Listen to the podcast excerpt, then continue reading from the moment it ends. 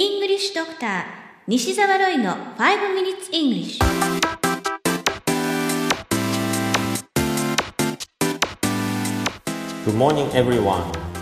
こんにちはイングリッシュドクターの西澤ロイです。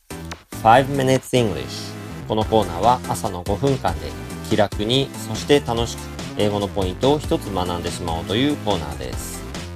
毎回面白いもしくはびっくりするような海外のニュースをご紹介しておりますが今回のニュースはインドからです。42歳の男性がひどい腹痛を訴えました。医師らは約5時間の大手術を行い男性の胃の中にあった異物を取り出したのです。その異物とはなんと40本ものナイフだったのです。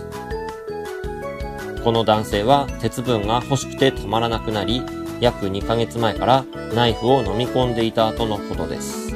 はい意味が全くわかりません。折りたたみ式のナイフで刃を伸ばすと20センチにもなります。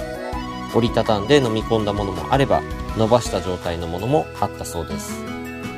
何本かのナイフは錆びついていたり壊れていたり男性は本当に危険な状態であり手術も少しでもミスをすると命が危ないところでした。男性はこれに懲りてもうナイフには触りたくもないと言っているそう。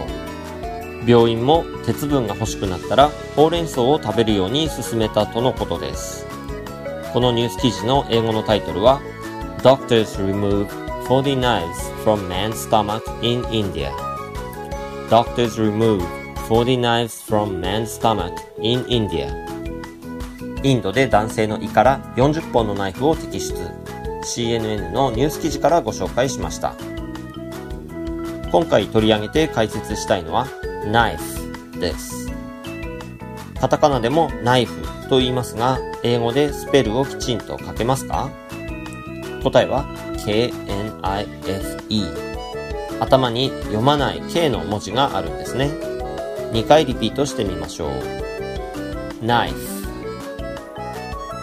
knife そして今回解説したいポイントは複数形です。knife はそのまま S をつけるだけではありません。音が濁って knives のように変化するんです。スペルも K-N-I-V-E-S のように F から V V に変化します。こちらも2回発音してみましょう。Knives knives 他にも同様の変化をする単語をいくつご存知でしょうか？ぜひ3つ押さえておいてください。まず1つ目は葉っぱを表す leaf ですね。まずは単数形をリピートしてみましょう。Leaf leaf そして複数形は leaves になります。こちらもリピートしてみましょう。Leaves leaves 次の単語は狼。カタカナだとウルフですが実際の発音は少し違います。Wolf このように言います。2回リピートしてみましょう。Wolf wolf そして複数形は wolves. になります。こちらもリピートしましょう。Wolves. Wolves. そして最後の単語が妻を表す wife ですね。まずは2回リピートです。wife. Wife.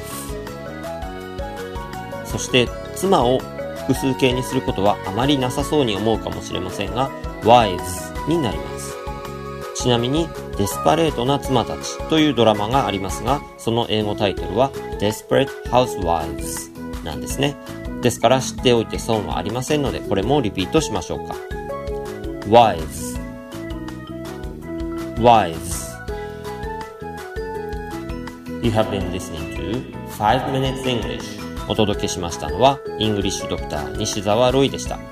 このコーナーでご紹介したニュースは、メルマガで英語をもっと詳しく解説しています。西沢ロイメルマガでウェブ検索をしてぜひご登録ください。それではまた来週お会いしましょう。See you next week. Bye bye.